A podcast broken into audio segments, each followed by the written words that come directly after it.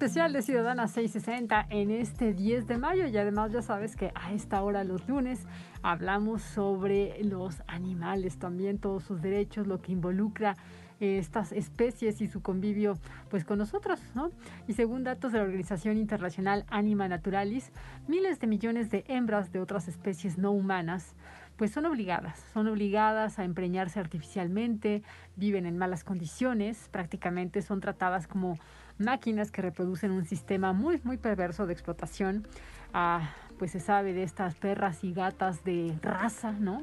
Para que estén ahí pues generando y pariendo perros y gatos cachorros que puedan ser vendidos en las tiendas de animales. También en la cuestión de las vacas que son inseminadas para tener pues a sus terneros que prácticamente a las horas de vida les son separados para irlos al, para llevarlos al matadero si son machos o destinadas a la producción de leche si son hembras.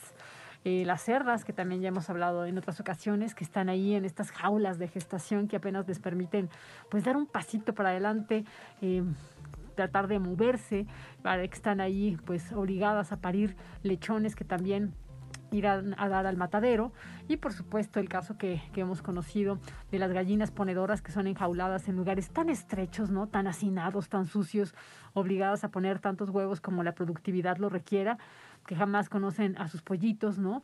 Y todas estas historias que sabe muy bien y de primera mano nuestra invitada de hoy, que nos enlazamos con ella vía telefónica, con politóloga, activista y fundadora de la Brigada Animal México, Poli Sotomayor. ¿Cómo estás, Poli? Bienvenida. Hola, muy buenos días. Muy emocionada de estar con ustedes en un día tan bonito para que podamos hablar de las mamás. Muchísimas, muchísimas felicidades a todas las mamás que nos escuchan en la audiencia y pues muchas gracias por la invitación una vez más. No, hombre, al contrario, Poli, gracias a ti por, eh, por, este, por estos minutos que nos compartes. Y ahorita se llenan las redes y nuestro teléfono de muchas imágenes, Poli, muchas imágenes de estas gatitas con sus con sus crías, de estos perritos, de estas perritas, ¿no? Mamás, y nos dan mucha ternura. Y pareciera que esa es la realidad, pero no, no va por ahí, ¿verdad, Poli? No, no, no, tristemente no va por ahí. Y justo pues el día de hoy quiero platicarles un poco de eso, quiero platicarles sobre la maternidad en otras especies. Creo que a veces lo que sucede es que lo que no conocemos no lo cuidamos y como no sabemos cómo viven otras mamás, pues simplemente no hacemos nada al respecto. Pero bueno, me gustaría platicarles no solo de la situación, eh, pues que es difícil para mamás de otras especies, sino también platicarles sobre cómo es que las mamás de otras especies animales pues son muy parecidas a las nuestras realmente. Mariposa,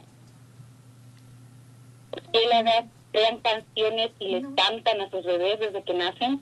Esto es algo pues verdaderamente que nos parece sorprendente muchas veces, pero que no lo es tanto, que tiene que ver con que todas las especies animales pues tenemos intiencia, tenemos cariño por otros que se parecen a nosotros, tenemos las mismas facultades para sentir alegría, tristeza, etcétera. Las mamás vacas, las mamás que son niñas de diferentes especies, igualmente juegan con sus hijos, así como las mamás grandes gatos, ¿no? Las leopardas, las pumas, las tigres, pues son igualmente maestras que les enseñan a sus hijos a vivir y que son compañeras de juego.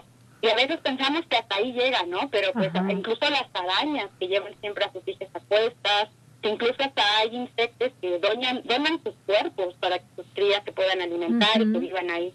Así que bueno, la parte de esto de la maternidad no es una cualidad humana, sino que es una cualidad animal. Todas las, las animales tenemos cualidades muchas veces para ser mamás o incluso los papás también, ¿no? humano o no humano, pues tenemos la cualidad de querer cuidar a otros. Y bueno, pues tristemente lo que sucede en muchos eh, espacios de explotación, como son las granjas, es que pues lo que tenemos es un lugar en donde están siendo explotadas cientos de millones de mamás. La idea de que son las vacas o las cabras las que dan leche, las que hacen leche, pues es una idea equivocada, porque realmente no es que ellas hagan leche, sino que las mamás hacen leche, sus cuerpos hacen leche para sus bebés. Y lo que sucede en estos espacios de explotación, por ejemplo, de la leche, además significa que pues hay una esclavitud al encontrarse en condiciones de hacinamiento en las granjas, donde son forzadas a comer alimentos que no son buenos para ellas, sino solamente para el engorde o para que hagan una leche más grasosa o incluso hasta de una Lala o la empresa Alpura o la que sea que se dedique a explotar la leche, Y bueno, por supuesto existe una explotación sexual también.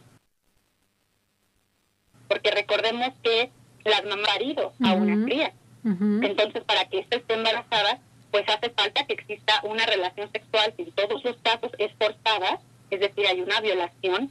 Y luego viene lo más terrible, que es el robo de los hijos. Los hijos que tienen estos animales, que se les quitan porque pues ya no se les dará su leche, sino que esta leche se le dará a otra especie. Y creo que bueno, un día como hoy es perfecto para reflexionar sobre la maternidad y la leche, por supuesto, ¿no? La única leche que tendríamos que necesitar y consumir es la de nuestra mamá cuando somos bebecitos, pero las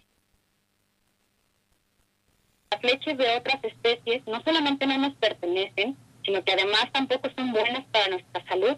Por ejemplo, la leche que producen las vacas, la leche que producen las pocas, la leche de muchos animales tienen una, un porcentaje de grasa incluso mayor hasta el 60%. Esto es algo que, pues claro, cuando se lo damos a un niño pequeño, un niño humano, pues ¿qué pasa? Que engordan rápidamente y tienen diversas problemáticas hormonales el resto de su vida porque pues están consumiendo pues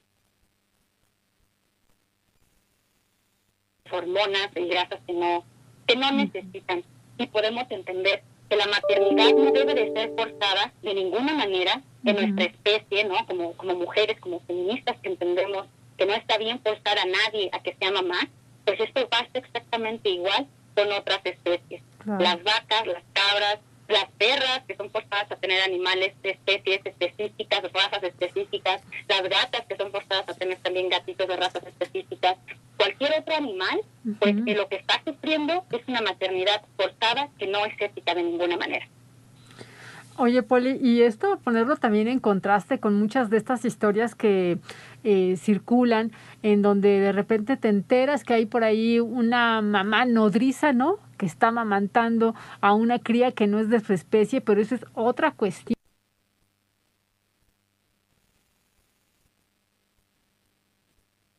¿no? Esa es una eh, parte de la supervivencia que la naturaleza nos da como lección a robar a una cría.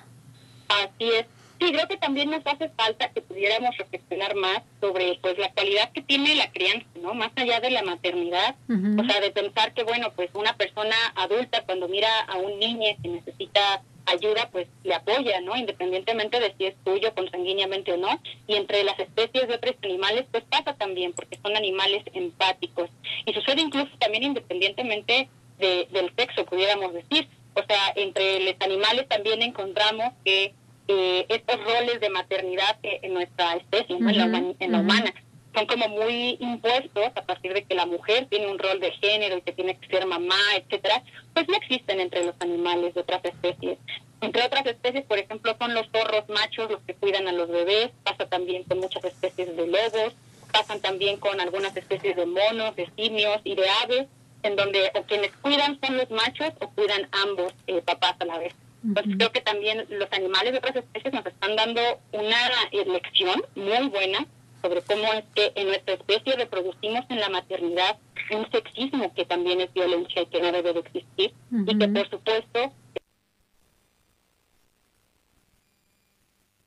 estamos llevando pues al límite de lo que es la violencia cuando forzamos animales a que ya están prohibidas en México, que bueno, pero sigue habiendo pruebas que se hacen para diversos fármacos o para diversos medicamentos específicos, o animales reproducidos no solo en las granjas, sino también en los acuarios, en los delfinarios, en los animales que se utilizan y que se explotan, por ejemplo, en la milicia, en la policía, los caballos que igualmente se utilizan para la extracción de sangre.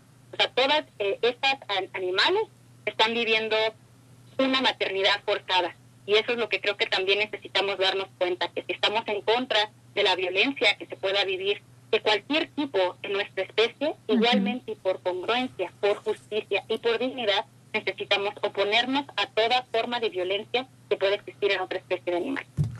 ¿Qué hacer, Poli, o qué no hacer para, para evitar estas circunstancias? Eh, ya cada vez estamos más eh, familiarizados y familiarizadas con adoptar y, y no comprar ¿no? La, eh, a nuestros animales de compañía, pero ¿qué más podemos hacer, Poli?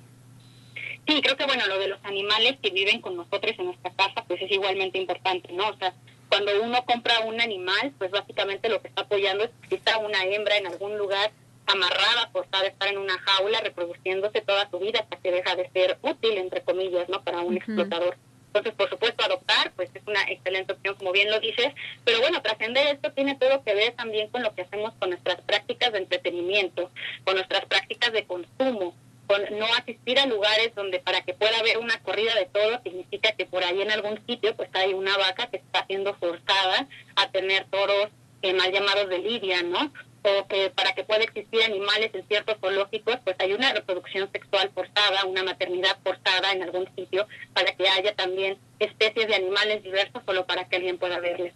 Y por supuesto, pues en el ámbito de la alimentación, que recordemos que la alimentación representa eh, pues el 99% de todos los animales que son asesinados en el mundo, pues e, es un ámbito importantísimo y que tiene todo que ver con llevar una alimentación 100% basada en plantas no necesitamos leche para vivir ni para estar nutridos, al contrario, ¿no? Provoca enfermedades. No necesitamos carne, no necesitamos huevo, no necesitamos miel, ni ningún otro alimento que sea derivado de la explotación animal y que implique sí o sí que también se están explotando hembras, que también existen pues diversas formas de esclavitud. Así que la opción creo que es una muy sencilla, es eh, tener una postura ética en contra de toda forma de explotación animal.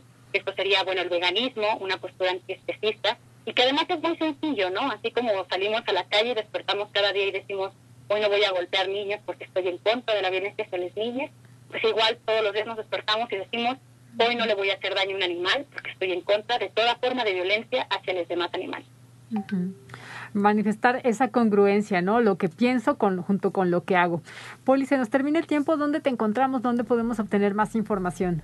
Sí, por supuesto. Bueno, pues a mí me pueden encontrar personalmente en todas las redes sociales, en Instagram, en Facebook y en YouTube como Polifacética. Y también me gustaría invitarles a que vayan a ver los contenidos que estamos creando en Brigada Animal México, que justamente hoy estamos compartiendo respecto a la maternidad, a la lactancia en otros animales. A Brigada Animal México le encuentran así en Facebook y en Instagram. En Twitter estamos como brigada-animal y tenemos un sitio web donde estamos publicando constantemente artículos que es brigadaanimal.com. Perfecto, Poli. Pues un abrazo y mucho éxito. Muchas gracias. Igualmente, muchos, muchos abrazos para ti y para toda la audiencia. Hasta, luego. hasta la próxima. Poli Sotomayor, politóloga, activista y fundadora de la Brigada Animal México en este especial de Ciudadana 660 con todas las voces. Especiales.